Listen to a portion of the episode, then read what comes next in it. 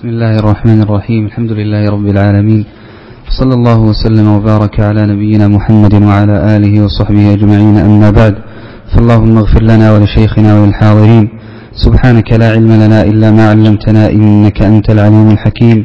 قال الشيخ العلامة عبد الرحمن بن ناصر السعدي رحمه الله تعالى في كتابه منهج السالكين وتوضيح الفقه في الدين، كتاب النكاح: وليس لولي المرأة تزويجها بغير كفء لها، فليس الفاجر كفوا للعفيفة، والعرب بعضهم لبعض أكفاء. بسم الله الرحمن الرحيم. الحمد لله رب العالمين، صلى الله وسلم وبارك على نبينا محمد وعلى آله وصحبه أجمعين، ثم أما بعد، فإن الشيخ رحمه الله تعالى بعدما ذكر قبل الشروط في النكاح، ذكر أن من شروط النكاح الولي، ثم بدأ في تعديد الأفعال التي تجب على الولي. فأول هذه الأعمال التي تجب على الولي، أو قبل أن نعدد هذه الأعمال، يجب أن نعرف أن الشارع إنما ألزم بوجود الولي في عقد النكاح، لا لمجرد أن يتكلم بالعقد فيقول زوجتك فحسب، فإن مجرد الكلام كل يستطيعه، المرأة تستطيع أن توجب عن نفسها، وإنما الشارع أوجب الولي في عقد النكاح لمصالح ومقاصد عظيمة. من هذه المصالح الشرعية أن يشارك الولي المرأة في معرفة الأصلح لها، فإن كثيرا من النساء ربما كانت غير عارفة بالرجال، وهذا هو الأغلب في النساء، لا تعرف الرجال ولا مداخلهم ولا تعرف أحوالهم، وربما سمعت كلاما معينا فظنت أن الرجل على ظاهره، والذي يستطيع السؤال عنه والبحث في شأنه إنما هو الولي. لذلك فإن أهم الأعمال للولي أن ينظر في شأن الرجل الذي تقدم المرأة، وسنتكلم عنه بعد قليل. الأمر الثاني أن من وظائف ولي المرأة أن يبحث لها عن زوج إن لم يأتها ذاك الخاطب، فلا ينتظر الخطاب حتى يطرق الباب، بل إذا جاءت موليته ووصلت لسن الزواج فإن السنة لوليها أو أوليائها جميعا، ليس وليها فقط، أوليائها، أخوها مع وجود أبيها، وابن أخيها مع وجود إخوانها، وهكذا. فالسنة لأوليائها عموما أن يبحثوا لها عن كفئها وعمن يناسبها. وقد كان كثير من نساء النبي صلى الله عليه وآله وسلم، وهن أطيب النساء وأطهرهن على وجه الأرض، كن قد عرضن أنفسهن أو أولياؤهن عرضهن على النبي صلى الله عليه وسلم. ولما تأيمت حفصة بنت عمر رضي الله عنه، ما كان من عمر بعد انقضاء عدتها إلا أن عرضها على عثمان وأبي بكر، وما كان يرجو أن يأتيه الشرف الأعظم والأتم والأكمل بمصاهرة النبي صلى الله عليه وآله وسلم، فتزوجها النبي. إذن المقصود من الولي ليس الإجابة فحسب، بل إذا تقدم للمرأة الرجل ينظر مدى مكافأته لها ومناسبته لحالها وصدقه ونظر في أخلاقه، هذا من جانب. ومن جانب آخر يبحث لها عن كفئها إن لم يأتها كفئها. فكثير من النساء لا عيب فيهن، لا في خلق ولا في دين ولا في هيئة ولا جمال ولا غير ذلك، وإنما الناس أبعدوا، بعدت أعينهم عن هذا البيت، سبحان الله العظيم، ليس من عيب، وإنما الناس سبحان الله، العين البعيد عن العين بعيد عن الخاطر والبال، وخاصة مع المجتمع الحديث حينما أصبحت الأسر مفككة ولا يتراءون كحال الزمان الأول، بل ربما ولد المولود ووصل المرحلة الثانوية وابن عمه ما رأه، ابن عمه القريب، وهذا بسبب المدنية الحديثة وتغيرها. فلذلك كان للأولياء حق عليهم لمولياتهم بالبحث عن الأصلح. نعم، نعود للأمر الأول في قضية البحث المرأة عن كفئها. المكافأة بين الرجل وزوجته، أي المساواة والمناسبة، شيء مهم. ومما يذكر أن الشيخ عبد الرحمن نفسه ذكر في بعض رسائله أنه قال: كان يأتيني بعض الناس من خارج بلدته، ممن هم أصلا من بلدته، فيطلبون مني أن أبحث لهم من نفس البلدة ليتزوجوا، فأقول لا، تزوج من البلدة التي نشأت فيها، لأن المرء إن أخذ امرأة من بيئته ومن طبيعته مكافئة له في وضعه الاجتماعي واللغوي وغير ذلك، فإن ذلك أحرى وأرجى أن يكون سببا في الألف بينهم. وجل نساء النبي صلى الله عليه وآله وسلم من قريش، فإن عائشة وحفصة وأم سلمة وزينب وأم حبيبة أيضا وغالب نساء النبي صلى الله عليه وسلم كلهن قرشيات. صفية هي التي ليست من قريش. ولذلك المقصود أن الإنسان يحرص على المكافأة، أن يكون الزوج والزوجة قريبين من بعضهما في الوضع الاجتماعي وما في حكمه. المكافأة هل هي شرط في النكاح؟ بمعنى أنه إذا لم تتوفر المكافأة بطل النكاح؟ نقول لا، ليست شرطا، إلا أمرين. الأمر الأول يجب المكافأة بين الرجل والمرأة في الدين، بمعنى إذا تزوج غير المسلم مسلمة بطل النكاح، لأن المكافأة في الدين هنا شرط. هذا الأمر الأول، وهذا بإجماع أهل العلم. الأمر الثاني سأذكره ذكرا لأنه سيتكلم عنه الشيخ بعد قليل، المكافأة من حيث العفة، فإنه إذا تزوج زان بعفيفة أو العكس، تزوج عفيف بزانية، فالصحيح من قول أهل العلم أن النكاح غير صحيح، لقول الله عز وجل: الزانية لا ينكحها إلا زان أو مشرك، وسيأتي الحديث عن هذه الآية والحديث فيها بعد قليل. ما عدا ذلك ليس شرطا، فلو رضيت المرأة ورضي وليها بترك مكافأة المال أو المنصب أو نحو ذلك فإن العقد يكون صحيحا. وقول الشيخ رحمه الله تعالى: فليس الفاجر كفءا للعفيفة.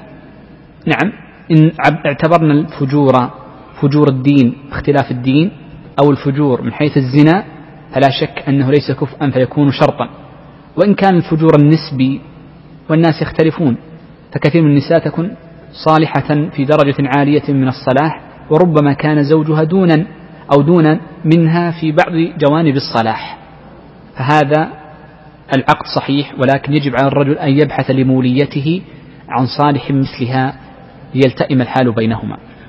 وقول المؤلف: والعرب بعضهم أكفاء لبعض أو بعضهم لبعض أكفاء، هذا روي فيه حديث عند البيهقي بإسناد أقرب للوضع، لا يصح مرفوعا، ولذلك لم يرفع المصنف، وإنما ذكره من كلام المصنفين، لأن صاحب المقنع ذكر هذه العبارة غير مرفوعة للنبي صلى الله عليه وآله وسلم.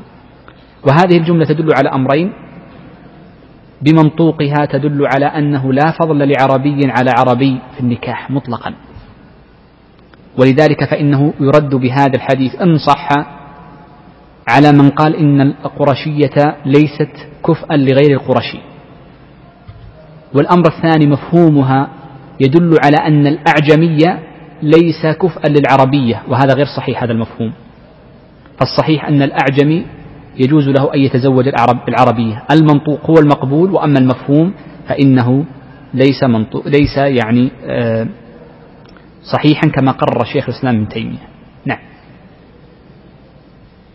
قال رحمه الله: فإن عدم وليها أو غاب غيبة طويلة أو امتنع من تزويجها كفءا زوجها الحاكم، كما في الحديث: السلطان ولي من لا ولي له، أخرجه أصحاب السنن إلا النسائي. نعم، إذا عدم ولي المرأة بأنه لم يكن هناك ولي بالكلية، لا يوجد لها ولي، بعض النساء لا يوجد لها ولي، أو إما أن توفي أو أن لا يكون لها ولي بأن تكون المرأة لا يعرف أبوها مثلا، وهكذا، أو غاب غيبة طويلة. غياب الولي غيبة طويلة له صور أو حالات. الحالة الأولى أن تكون الغيبة لا يصل فيها الخبر، سواء علم مكانه أو لم يعلم مكانه، إذا لا يصل الخبر إليه. قد يكون في مكان معروف أنه في المكان الفلاني، لكن لا يمكن أن نراسله وأن نرسل له كتابا أو أن نتصل به بالهاتف، لا يمكن الوصول إليه وإن عرف مكانه. إذا الغيبة النوع الأول من الغيبة، الغيبة التي لا يمكن الوصول إلى صاحبها، الوصول إليه. أو وصول الخبر إليه عفوا. النوع الثاني من الغيبة قالوا الغيبة التي وإن وصل الخبر إلى الولي بالزواج فإن قدومه وتزويجه المرأة بأن يكون موجبا فيه مشقة على الاثنين، إما الولي وإما على المرأة. يكون فيه مشقة على الولي إذا كان السفر بعيد جدا في منطقة بعيدة جدا ففيه كلفة عليه مادية، أو على المرأة بأن يقول لن أعود إلا بعد شهر شهرين ثلاثة، وحده بعض الفقهاء بسنة، لكن هي في الحقيقة راجعة للعرف ليست محددة بمدة. في كلتا الحالتين يسمى قد غاب غيبة طويلة، والضابط فيها العرف كما قرر غير واحد من أهل العلم. الأمر الثالث إذا امتنع وليها من تزويجها كفءا لها، رأى أن هذا الرجل أو يعرف أنه أقر أنه كفء لها ويعرف الناس أنه كفء لها ومع ذلك امتنع من تزويجها، فإن هذا يسمى عضلا، ولذلك يقول الله عز وجل فلا تعضلوهن ماذا أن ينكحن أزواجهن. فإذا أرادت المرأة أن تتزوج زوجا ومنعها وليها منه فإنه يكون عضلا. طيب في هذه الثلاث حالات إذا عدم الولي أو غاب غيبة طويلة أو عضل ما الذي يحدث؟ نقول بهذا الترتيب: الأمر الأول أنه إن كان لها ولي أكثر من ولي فإن الولاية تنتقل لمن بعده، إذا كان أبا للجد، إذا كان الجد هو الذي غاب الابن وهكذا بالترتيب الذي سبق معنا: الأخ، ابن الأخ، العم، ابن العم. الأمر الثاني إذا لم يكن لها ولي مطلقا بعيد فإنها تنتقل إلى السلطان بأل التي هي للعهد أي إمام المسلمين أو من ينيبه كالقاضي، فهو الذي يقوم بتزويجها.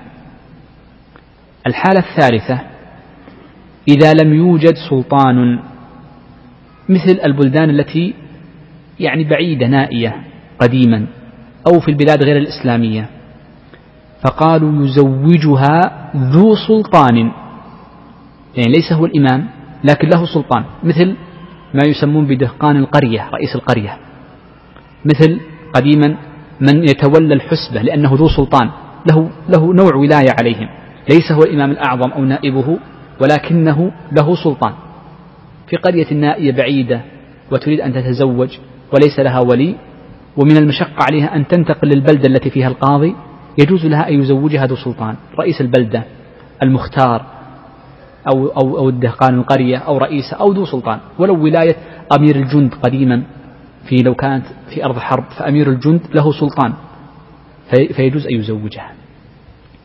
إذا لم يوجد ذو سلطان فيقرر الشيخ تقي الدين أيضا أنه يزوجها إمام للفروض، إمام المسجد الذي يصلي بالناس، لأن له معنى ولاية على الناس، ولاية في إيش؟ في الصلاة، له سلطان ضعيف جدا في الصلاة.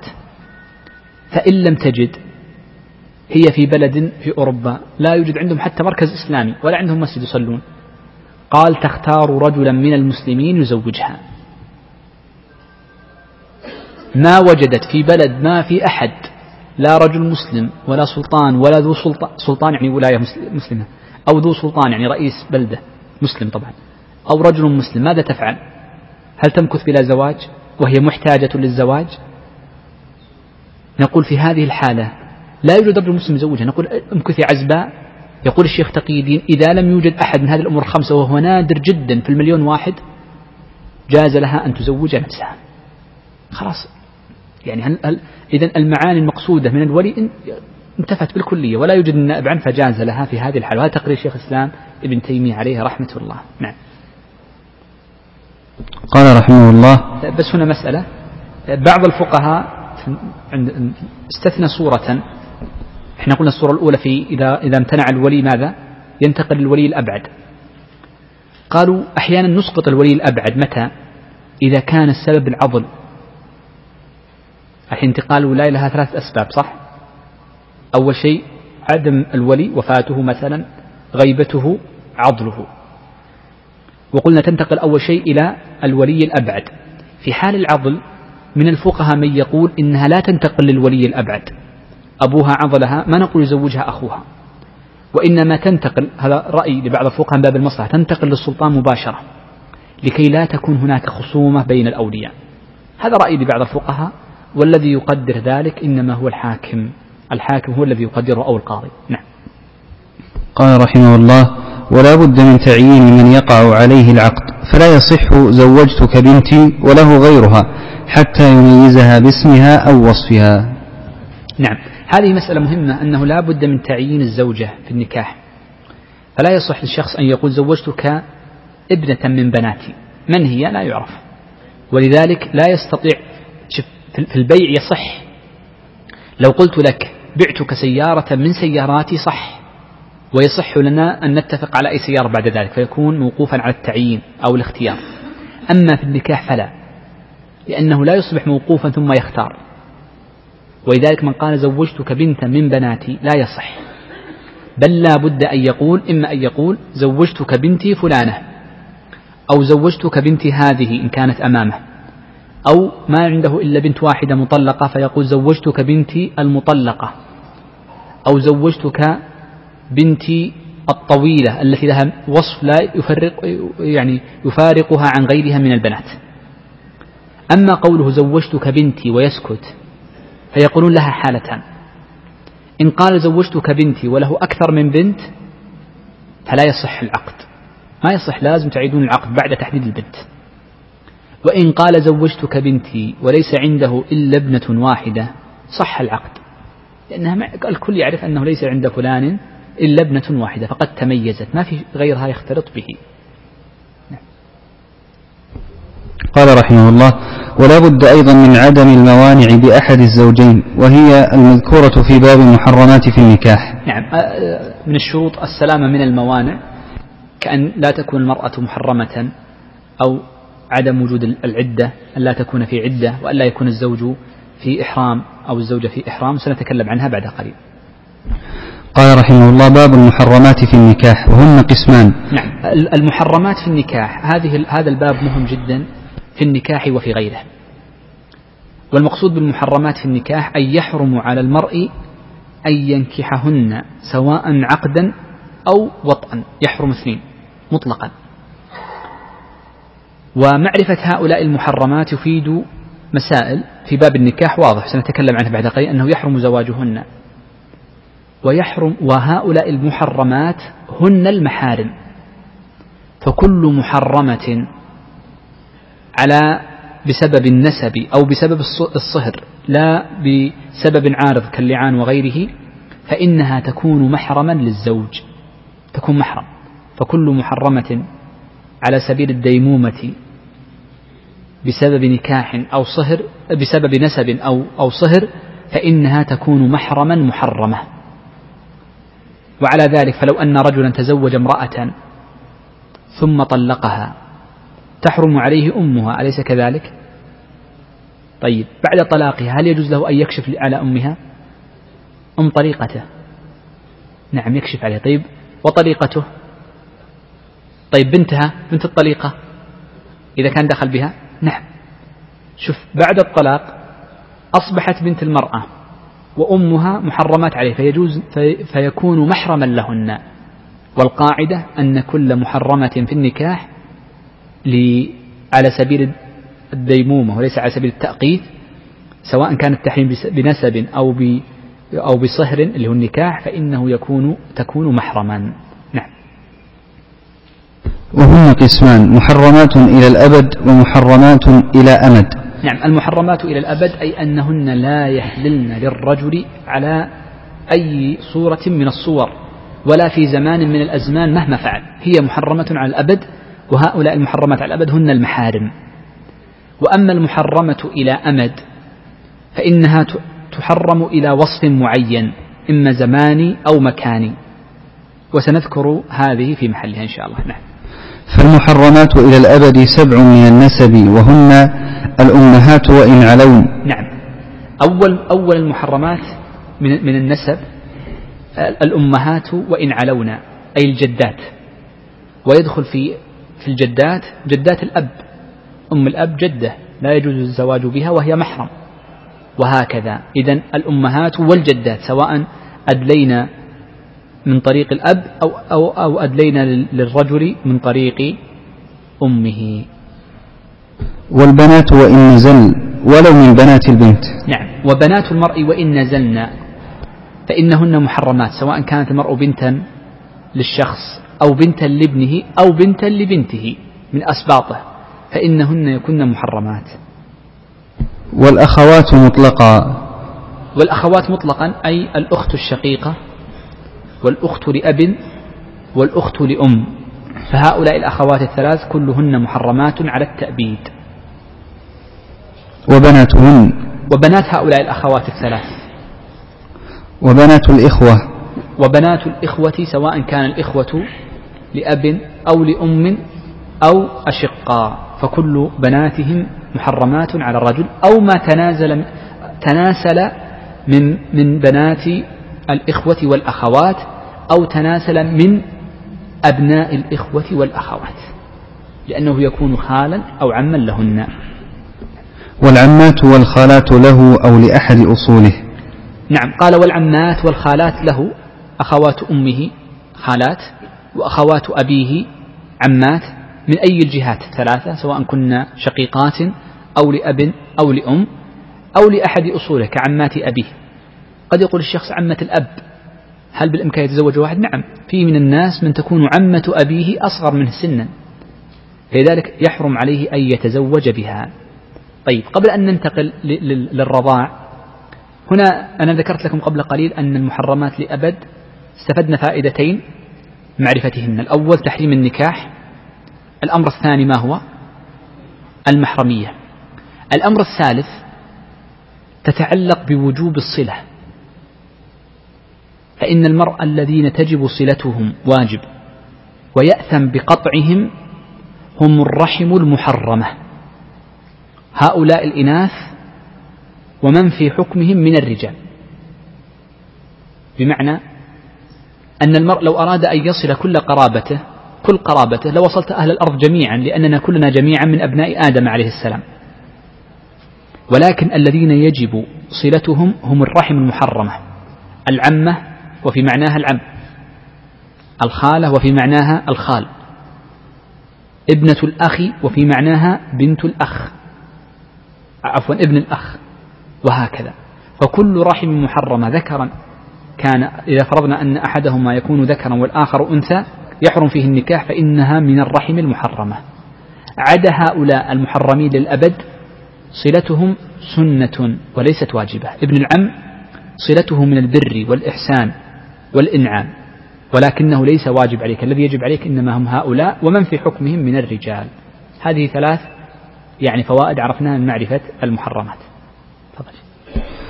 وسبع من الرضاع نظير المذكورات. نعم، قال ويحرم من الرضاع أيضا ما يحرم من النسب، والذي يحرم من النسب هؤلاء السبع. فالأم التي ترضع المرأة تكون محرمة عليه، الأم والجدة، أم الأم وإن لم ترضع الأم الجدة. فالشخص إذا أرضعته امرأة فإن أمهاتها يحرمن عليه، هذا واضح. طيب شوف، الجدة أم الأب من الرضاعة، يعني رجل، أو هذا ستأتي معنا فيه، خلينا نؤخرها إلى حينما نتكلم عن لبن الفحل. طيب، الثانية البنات، الرجل يحرم عليه أن يتزوج بنته من الرضاعة، والمقصود بالبنت التي هو أب لها، التي ترضع من لبن هو سببه الرجل، سببه بنكاح صحيح طبعا. فلو أن رجلا تزوج امرأة فأرضعت هذه المرأة بنتا بعد ولادة أو من غير سبب ولادة، بعض النساء من حين تحمل الطفل يدر لبنها فتكون أما لها، اللبن هذا إن كان بسبب الولادة در بسبب ولد الرجل. وإن در من غير سبب الولادة ماذا نقول؟ نقول أيضا في على فراشه، فتكون هذه البنت التي ارتضعت من زوجته وقد ارتضعت وقت زواجه بها فإنها تكون ابنة له.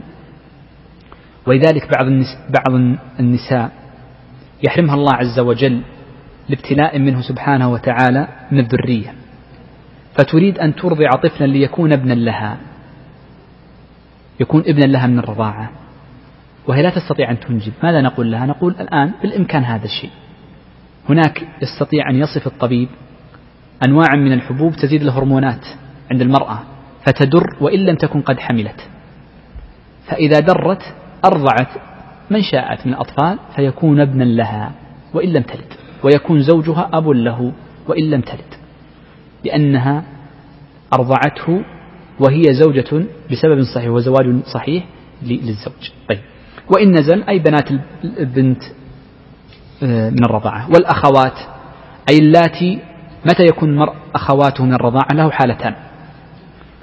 الحالة الأولى متى يحكم أن هذه الأخت من الرضاعة؟ الحالة الأولى أن يرتضع هو من أمها، فكل بنات هذه الأم أخواته من الرضاعة، أكبر منه أو أصغر كلهن أخواته من الرضاعة. الحالة الثانية أن تأتي البنت فترتضع من أم الرجل، فلا يحرم عليه إلا هذه البنت، ولكن هذه البنت يحرم عليها كل إخوانه. واضح كيف تصير الأخوة الأخوات من الرضاعة؟ إما هو يرضع أو هي ترضع منه من أمها، فإن ارتضع هو من أمها حرمت عليه المرأة وأخواتها، وإن ارتضعت هي من أمه حرمت هي وحدها وحرم عليها إخوانه جميعا، لأنهم إخوانها من الرضاعة. قال وبناتهن، وهذا واضح من الرضاعة، وبنات الإخوة من الرضاعة، وكذا العمات والخالات من الرضاعة. كيف تكون عمة من الرضاعة؟ كيف تكون عمة من الرضاعة؟ خلنا نبدأ بالسهل. كيف تكون خالة من الرضاعة؟ أخت التي أرضعت. طيب كيف تكون عمة من الرضاعة؟ رضعت مع أبيه، صح، هذه عمته من الرضاعة. طيب في صورة ثانية؟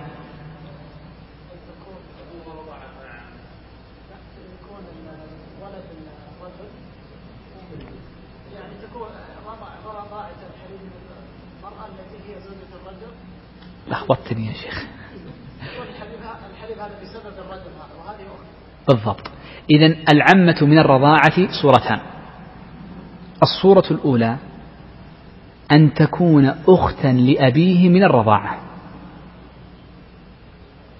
أختا لأبوه من الرضاعة، هذه أخته فتكون عمة من الرضاعة. والصورة الثانية أن تكون أختا من الرضاعة لأبيه الحقيقي الذي هو من الصلب، بس قدمنا يعني أبوه الحقيقي، أخته من الرضاعة هذه عمته. وضحت المسألة كيف تكون عمة من الرضاعة؟ إذا لها صورتان، مثل الأخوات لها صورتان، والخالات كذلك لها صورتان. طيب نعم تفضل الشيخ. قال رحمه الله: وأربع من الصهر وهن أمهات الزوجات وإن علون، وبناتهن وإن نزلن إذا كان قد دخل بأمهاتهن، وزوجات الآباء وإن علون، وزوجات الأبناء وإن نزلن من نسب أو رضاع. نعم. قال ويحرم أربع من الصهر، يعني هذه بإجماع أهل العلم أنه بالمصاهرة يحرم 4 نسوة. النوع الأول من النسوة أمهات الزوجات، فالمرء إذا تزوج زوجة أو أكثر فأمهاتها، أمها وجدتها وأم أم أمها وأم أبيها كلهن محرمات عليه، سواء بقيت المرأة في ذمته أو طلقها تحرم عليه أمهاتها، خلاص حرم على التأبيد، على سبيل التأبيد. هذا واحد. الصورة الثانية قال بنت زوجته وإن نزلت، أي بنت ابنتها أو بنت ابنها، بشرط أن يكون قد دخل بأمها، لقول الله عز وجل: وربائبكم اللاتي في حجوركم من نسائكم اللاتي دخلتم بهن. فإذا لم يدخل المرء بامرأة مجرد أنه عقد عليها عقدا بدون دخول فإنه في هذه الحالة يجوز له إذا طلقها أن يتزوج بنتها وهي ربيبته. وقالوا هذا يعني لماذا فرق بين البنت والأم؟ أم الزوجة حرمت مطلقا بالعقد والربيبة حرمت فقط بالعقد. قالوا لأن شفقة المرأة على ابنتها أعظم من شفقة البنت على أمها، فالبنت إذا طلقها رجل قطعا ستكره أن يتزوج أمها، وربما كان ذلك سببا في قطيعة الرحم كما سيأتي بعد. كثير من أسباب قطيعة الرحم إنما هو الزواج، بخلاف العكس فإن الأم ربما تؤثر ابنتها على نفسها، تؤثرها على نفسها، حتى إنها ربما لو عقد عليها رجل عقدا قبل الدخول فطلقها ليتزوج ابنتها ربما طابت نفسها لذلك لأجل مصلحة ابنتها أن ترى ابنتها سعيدة. وهذا يدل على أن الأمهات مهما فعل الأبناء سواء كانوا ذكورا أو إناثا معهن لن يوفوهم حقهم، لأن الابن يبر أباه ويبر أمه، يريد الأجر فقط وينتظر الوفاة. بعد فترة كثير من الناس مهما أحسن يدعو الله عز وجل يقول اللهم اقبض روحه، لا لشيء، لأنه يرى أباه يتعذب أمامه ويرى أمه تتعذب في المرض. لكن الأب والأم ولو كان الابن في أشد التعب يرجو حياته، فتجد يقول اللهم اشفه، لأنه يعلم أنه أصغر منه سنا فيرجو فيه الشفاء والعافية. فدائما عاطفة الأبوين لأبنائهم وخاصة الأم أعظم بكثير من عاطفة الأبناء، وإن كان البر من الأبناء عاليا. نعم. قال والثالث زوجات الآباء، فزوجات الآباء يحرمن على الأبناء مطلقا وإن علونا، أي زوجة الجد وهكذا، وزوجات الأبناء أيضا وإن نزلن فإنهن محرمات. يقول الشيخ من نسب أو رضاع. أما هؤلاء الأربع أنهن محرمات من النسب فبإجماع أهل العلم، وأما كونهن محرمات من الرضاع فعلى الصحيح من قولي أهل العلم، وهو قول الجمهور أن هؤلاء الأربع محرمات بسبب الرضاع. فلو أن رجلا أم زوجته من الرضاع يعني تزوج امرأة ولها أم من الرضاع، نقول الصحيح أنها محرمة عليك، يحرم عليك الزواج بها. لكن هل تكون محرما؟ هنا نقول لوجود الخلاف الأولى ألا تكون محرما، ما تفتش، لما في مصلحة لوجود الخلاف، هذه المسألة الأولى.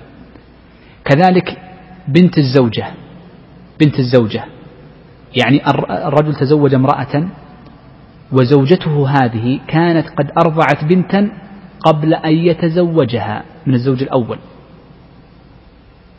الأول أرضعت بنتا، فبنتها من الرضاعة نقول هي حرام عليه في حكم ربيبته على الصحيح. زوجة الأب كذلك وزوجة الابن كذلك، زوجة الابن من الرضاعة وزوجة الأب من الرضاعة. وهل يكن محارم؟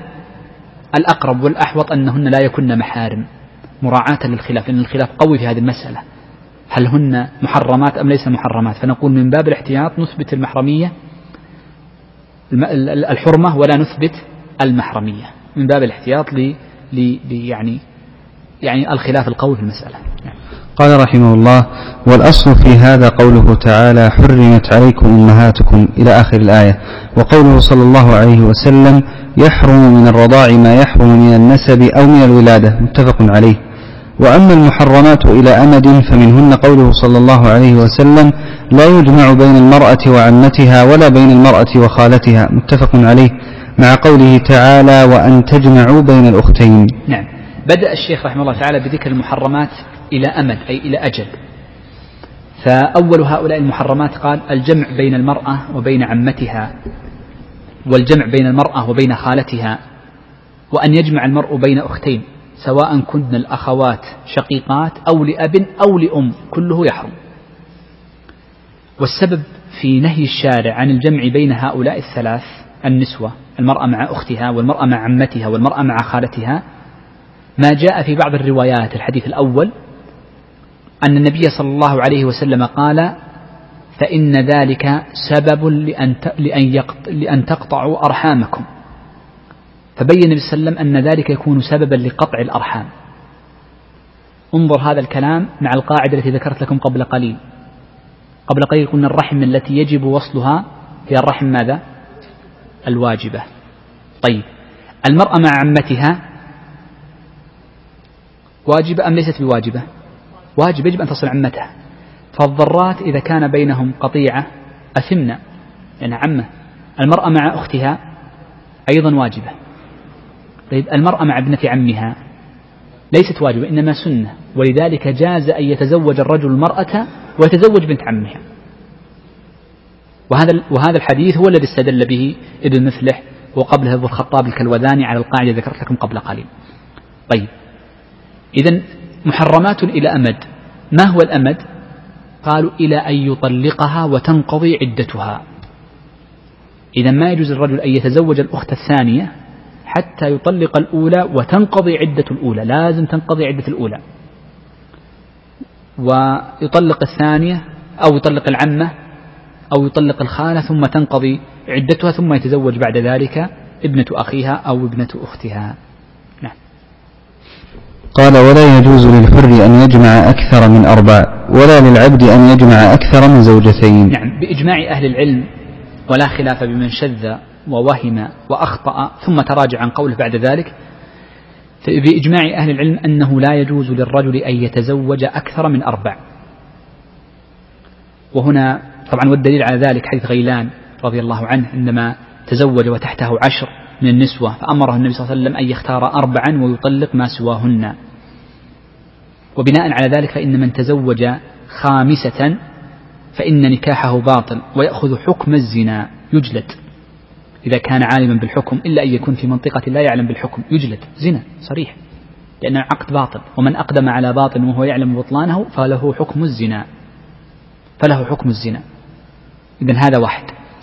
الأمر الثاني، وإن خرجنا عن الدرس قليلا، هل السنة للمرأة والأفضل أن يتزوج 1 أو أكثر؟ نقول: أولا، من كان محتاجا لا شك أن في حاجته هو الأفضل، هذا دائر مع المصلحة من كان محتاجا. وأما من لم يكن محتاجا فقد نص الأئمة أبو حنيفة والشافعي وأحمد كل 3 على أن الأفضل للرجل ألا يتزوج إلا 1. واستدل الإمام الشافعي كما في كتاب النفقات ونقله عنه المزني في مختصره أنه قال: وإن خفتم عيلة فيستحب للمرء أن لا يكثر زوجاته، وخاصة طالب العلم، كما قال أبو حنيفة. فإن أبا حنيفة قال لمحمد بن حسن أو أبو يوسف، نسيت ذكرها ابن نجيم في آخر الأشباه والنظائر، قال: لا تأخذ إلا 1 لأنها تشغل طالب العلم عن علمه. إلا بعض الناس ما شاء الله يكون موفق ومسدد ومعان وعنده أكثر من زوجة ويوفق، لكن المقصود أن الفقهاء قالوا الأفضل للشخص ألا يتزوج أكثر من 1. هذا كلام الفقهاء عليهم رحمة الله تعالى، وإلا هو جائز لا شك أنه جائز ومباح. وإن كان الرجل محتاجا ففي حقه هو الأفضل والآكد، ويعطى من الزكاة إن كان محتاجا لذلك. طيب، قال: ولا يجوز للعبد أيضا أن يجمع أكثر من 2. ما الدليل على ذلك؟ قالوا: لأن العبد على النصف من الحر، فلا يجوز له أن يتزوج أكثر من 2. وأما ملك اليمين فله أن يطأ ما شاء. نعم، المرء إذا ملك اليمين له أن يطأ، إذا كان هو مالكها مالكا لليمين فيجوز له أن يطأ ما يشاء، لأن هذا ملك يمين وليست زواجا. نعم. وإذا أسلم الكافر وتحته أختان اختار إحداهما، أو عنده أكثر من 4 اختار 4 وفارق البواقي. نعم، هذا باعتبار أنكحة الكفار، والشيخ لم يفرد بابا في الحديث عن أنكحة الكفار. أنكحة الكفار يقول أهل العلم: إن أنكحة الكفار صحيحة إذا كان الزوج والزوجة قد عقد النكاح في الكفر، كلاهما كان كافرا ثم أسلم، فإنهم لا يؤمرون بتجديد عقد النكاح، ولا نحكم ببطلانه إلا أن يكون قد ترك معنى في النكاح، بوجود واحد من الموانع، كأن يكون المرء قد تزوج أخته. المجوس يجيزون المرء يتزوج أخته وابنته، فلو تزوج ابنته ثم أسلم نقول يجب التفريق فقط. وأما لو تزوج من غير ولي ومن غير شاهدين من الشروط الشرعية أو من غير مهر أو نحو ذلك نقول كله صحيح ما دام هما كانا كافرين ثم أسلما. طيب لو أسلم امرؤ وعنده زوجات كثر أكثر من 4 نقول كل نكاحهن صحيح وأبناؤهن أبناء له، لكن من حين يسلم يجب عليه أن يتقيد بالشروط الشرعية فيختار 4، يختار أي 4 منهن فيبقى نكاحهن لا يجدده. ذلك قال اختار 4، ما قلنا يجدد نكاح ال4. وما عداهن يفارقهن، وليست لهن عدة لأنه ليس طلاق وإنما هو فسخ وإنما هو استبراء بحيضة. بخلاف من تزوج ال5، فإن من تزوج ال5 في الإسلام فال5 باطل عقدها وإن كان جاهلا بالحكم. ال5 باطل، ما نقول اختر، نقول ال5 باطل، ال4 الأول هم الصحيح. فلو أن رجلا مات وعنده 5 نسوة نورث من؟ ال4 فقط، وال5 لا نورثها ولو كان جاهلا بالحكم لا نورثه. نعم. قال وتحرم المحرمة حتى تحل من إحرامها. نعم. ومن المحرمات إلى أمد قال المحرمة، أي المحرمة بحج أو عمرة، لأن النبي صلى الله عليه وسلم قال لا ينكح المحرم ولا ينكح. فالمحرمة لا تنكح، لا تتزوج، ولا ينكح بأن يكون وليا، فلا يجوز للمحرمة أن تتزوج. وإن تزوجت المرأة وهي محرمة كيف يتصور هذا؟ هذا كثير جدا، يتصور في صور، لكن منها عندما يعقد عقد النكاح وهم في الحج قبل أن ينهي أنساك الحج، قبل التحلل الثاني. أو بعض الناس ينسى نسكا، يتحلل التحلل الأول في الحج مثلا، ثم بعد ذلك ينسى طواف الإفاضة ويذهب إلى بلده نسيانا، فتعقد المرأة النكاح إذ ذاك، فيكون نكاحا في وقت إحرام فلا يجوز. أو تحرم المرأة بعمرة ثم في أثناء العمرة ما تكملها، ترجع إلى بلدها، نقول الله عز وجل يقول وأتم الحج والعمرة لله تذكرون في الحج. قلنا لا يرفض الإحرام بإجماع أهل العلم، لا يرفض، أي لا يجوز الخروج منه إلا بإتمامه، وأتم الحج والعمرة لله. فعقدت نكاحها فنقول إن نكاحها داخل في النهي. طيب فإن عقدت النكاح فالمذهب وقول كثير من أهل العلم أن النكاح باطل، لأن النهي إذا انصرف أو إذا جاء النهي فإنه ينصرف إلى البطلان مباشرة، الحكم التكليفي. وهناك قول أهل العلم هي الرواية الثانية في المذهب، لكن الأول هو الذي عليه العمل، أن النكاح ليس بباطل. واستدلوا بماذا؟ برواية في مسلم أن النبي صلى الله عليه وسلم قال لا ينكح المحرم ولا ينكح ولا يخطب. الخطبة لا تؤثر على النكاح وإن كان محرما، فدل على أنه محرم شرعا حكما تكليفيا، ولا يترتب عليه الحكم الوضعي من حيث الصحة والفساد. وعلى كل الأمر يعني واسع في هذه المسألة، والتقدير إنما هو للقاضي. نعم. قال والمعتدة من الغير حتى يبلغ الكتاب أجله. نعم، لا يجوز نكاح المعتدة من الغير مطلقا حتى يبلغ الكتاب أجله. والمعتدة من الغير قد يكون عدة وفاة 4 أشهر و10 أيام، ما يجوز الزواج. التعريض نعم يجوز التعريض، المعتدة من وفاة والبائنة بيننا كبرى. إذن الأمر الأول المعتدة لوفاة لا يجوز زواجها حتى تقضي الكتاب أجله 4 أشهر و10 أيام، أو أن تضع حملها، أو أن تكون معتدة من بينونة صغرى، يعني من طلقة أولى أو ثانية، لا يجوز لأنها زوجة، وزوجها يجوز أن يراجعها في أي وقت. هنا يحرم النكاح ويحرم التعريض، الأولى فقط يحرم النكاح ويجوز التعريض. الحالة الثالثة إذا كان العدة عدة بينونة كبرى، بأن طلقها زوجها 3 طلاقات، فنقول يحرم النكاح ويجوز التعريض بالخطبة، ويجوز التعريض لأنها بائنة بينونة كبرى. الرابع إذا كان إذا كان ماذا؟ إذا كانت العدة عدة فسخ كالخلع وتفريق الحاكم وغيره فإنها حيضة واحدة، فيجوز التعريض بالنكاح التعريض، ويحرم النكاح حتى تنتهي من الاستبراء الرحم شهرا كاملا أو حيضة كاملة. نعم.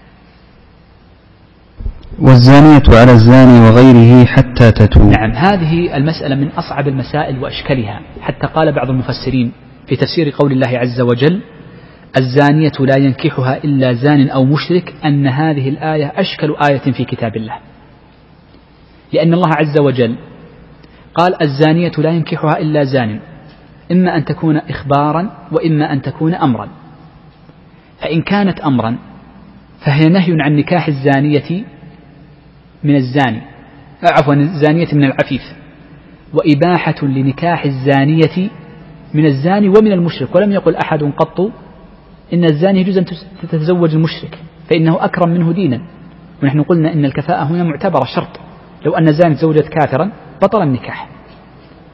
وإن قلت إنه إخبار فأيضا يعني فيه إشكال، فإننا نجد أن من الزواني من تتزوج غير الزاني، ولكن نقول إن هذه الآية خرجت مخرج الإخبار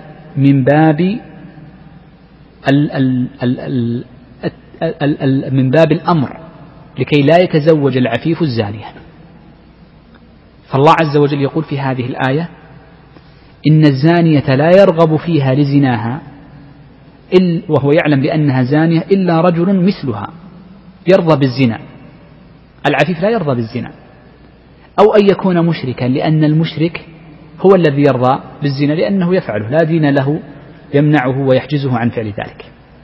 ولذلك الذي قرره الشيخ وغيره أنه يحرم أن يتزوج امرؤ كائنا من كان بزانية إلا أن تتوب وتصدق في توبتها، فحينئذ يجوز. قال وتحرم مطلقته ثلاثا حتى تنكح زوجا غيره ويطأها ويفارقها وتنقضي عدتها. نعم، هذه واضحة أنه من طلق امرأة بينونة كبرى فلا تحل له حتى تنكح زوجا غيره. نعم. ويجوز الجمع بين الأختين بالملك، ولكن إذا وطئ إحداهما لم تحل له الأخرى حتى يحرم الموطوءة بإخراج عن ملكه أو تزوج لها بعد الاستبراء.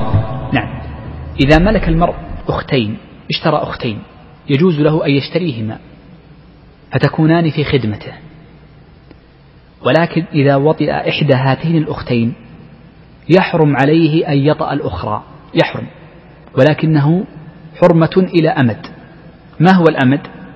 واحد من اثنين، إما أن يخرج الأخت الموطوءة عن ملكه، يبيعها يهيبها وما في حكم، يعتقها، أخرجها عن ملكه، إما بعتق أو بيع أو هبة، تخرج عن ملكه، أو أن يزوج الأمة الأولى التي وطأها، لأن المرأة إذا كانت عنده أمة فزوجها فإنه يحرم عليه أن يطأ الأمة المزوجة.